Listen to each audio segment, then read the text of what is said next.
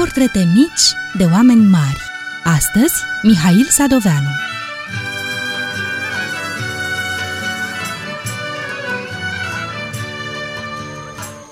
Patrocle, eu cred că nu trebuie să ne temem de mama pădurii. Aici sunt locuri curate, Sfânta Miercuri stă aproape. Știi de ce mă tem eu? De ce te temi?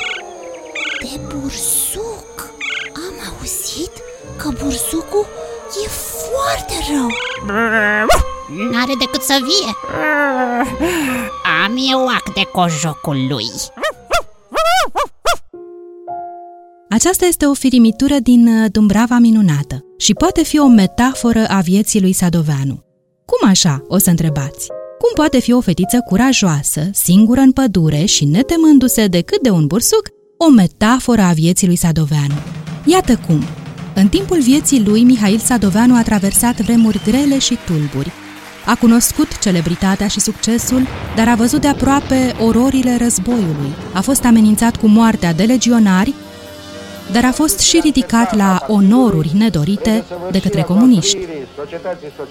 Pe scurt, a înțeles că nu trebuie să te temi de cineva necunoscut și fantastic ca mama pădurii, căci s-ar putea ca bursucul, atât de drăgălaș în aparență, să fie mult mai periculos. Noroc că Patrocle e pe aproape. Mihail Sadoveanu a fost numit uh, ceahlăul prozei românești. De ce tocmai Ceahlău?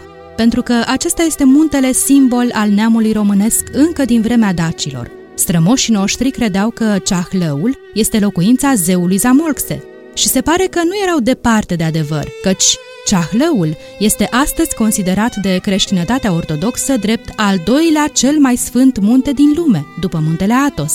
De aceea, a fi ceahlăul prozei românești înseamnă nu atât a atinge cerul prin înălțime, cât uh, a pune sufletul la unirea cerului cu pământul pentru oameni. Așa să știți că Marele Mihail Sadoveanu a fost și el copil și nu se chema de la început Sadoveanu. În anul 1880, pe 5 noiembrie, la Pașcani, se naște Mihail Ursachi, primul copil al avocatului Alexandru Sadoveanu din ținuturile Gorjului și al profirei Ursachi, fică de răzeș din satul Verșeni de pe apa Moldovei. Mihail va purta numele mamei până la 11 ani, la terminarea școlii primare, când va lua numele tatălui său, Sadoveanu. Își petrece copilăria la Pașcani, pe Valea Siretului, și vacanțele la bunicii din partea mamei, la Verșeni, tot în Iași. Merge la școală în Pașcani, apoi la gimnaziu la Fălticeni. Aici îl întâlnește pe Eugen Lovinescu, criticul și istoricul literar de mai târziu. Sadoveanu și Lovinescu sunt colegi și prieteni. Se joacă de haiduci în curtea școlii. Sadoveanu era haiducul, iar Lovinescu potera. Și tot în această perioadă, pe la 12-13 ani, Sadoveanu face o pasiune pentru vânătoare. De, și vânătorul, tot un fel de haiduc e prin frunzișul pădurii. În anul 1895, mama lui Mihai, Profira, se stinge din viață.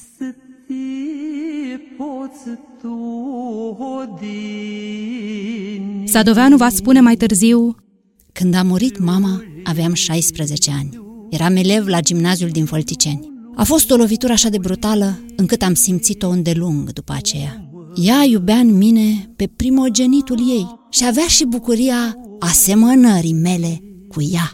Până la sfârșitul vieții, Mihail Sadoveanu zăbovea adesea în fața marelui tablou al mamei sale, citind din cărțile preferate. La 17 ani, Mihail Sadoveanu debutează în revista umoristică Dracu, din București, cu versuri și schița Domnișoara M din Fălticeni, iscălite Mihai din Pașcani. Este începutul timid al unui drum de o viață, acela de scriitor încercat în mai toate genurile literare. Nuvelă, schiță, vers, roman, monografie, jurnal de călătorie, traducere, articol de ziar. În 1901, la 21 de ani, Mihail Sadoveanu se căsătorește cu Ecaterina Balu și va avea 11 copii. Iar în 1904, Sadoveanu debutează editorial cu patru volume deodată. 3 de novele și povestiri, Durerii năbușite, Crâșma lui Moș Precu, povestiri și romanul Șoimi. Nicolae Iorga va numi anul 1904 anul Sadoveanu. În anul debutului lui Sadoveanu, 1904, Emil Racoviță descoperă într-o peșteră din Spania, Mallorca, un minuscul crustaceu orb și incolor, animaluț care îl va face pe Racoviță să fondeze o nouă știință, biospeologia. Ernesto Schiaparelli descoperă în Valea Reginelor, din Egipt, mormântul lui Nefertari, soția lui Ramses al II-lea, iar la un bălci local din St. Louis, Statele Unite, un vânzător de paste făinoase, Ernest Hemingway, a învelit niște înghețată într-o foaie de plăcintă, din lipsă de altceva. Conurile de înghețată, inventate pe loc de vânzător, au fost atât de gustoase încât s-au răspândit în scurtă vreme în întreaga lume. Din 1904, când îi uimește pe toți cu debutul său în patru volume, Sadoveanu va scrie cu poftă toată viața. Scrie enorm, în timp record și dintr-o suflare. Creează lumi și personaje puternice de neuitat. Scrie Baltagul, de exemplu, în mai puțin de 10 zile. Uluitor, nu-i așa? Dar personajele și întâmplările lor îl bântuie pe scriitor de cu multă vreme înainte. Sadoveanu călătorește mult, iubește oamenii și le ascultă istoriile, are mereu cu el un carnețel în care își notează idei și trăsături de personaj și dialoguri mai mult sau mai puțin imaginare. Astfel, când se așează la masa de lucru să scrie, din el se revarsă o lume întreagă, cu tot cu nevoi și bucurii, cu personaje pe care îți pare că le-ai cunoscut personal și cu un umor fin românesc, autentic neamul șoimăreștilor, hanul Ancuței, Baltagul, Creanga de Aur, Nicoarea Potcoavă, frații Jderi, Divanul Persian și, bineînțeles, Dumbrava minunată, sunt doar cele mai importante dintre scrierile sale.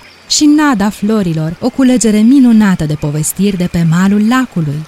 Lui Sadoveanu îi plăcea tare mult să vâneze și să pescuiască. Îi plăcea liniștea pădurii, zumzetul gângănilor în iarba deasă și un păstrăv proaspăt pe masă.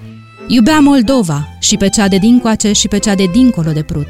În 1940, când Basarabia și Bucovina s-au rupt din trupul țării, Sadoveanu s-a prăbușit de durere. Bucovina plai cu flori, unde sunt ai tăi Chiar în clipa aceea, Lizuca dădu un țipăt. O umbră răsărise dintr-o dâră de raze, țopăind către scorbură. Din când în când se oprea, se înălța și mișca două coarne lungi și drepte. Lizuca abia putut să îngâne cu spaimă. Ia ca bursucul, Patrocle! Cu un lătrat scurt, Patrocle se și repezise. Pornițele fantasmei căzură.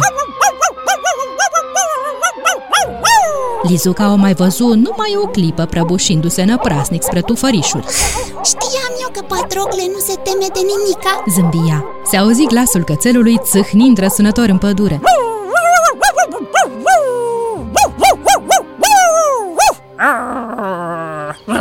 Apoi veni Tiptil la Lizuca.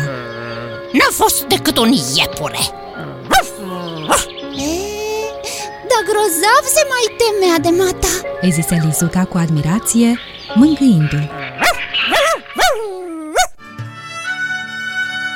Ați ascultat Portrete mici de oameni mari, Mihail Sadoveanu.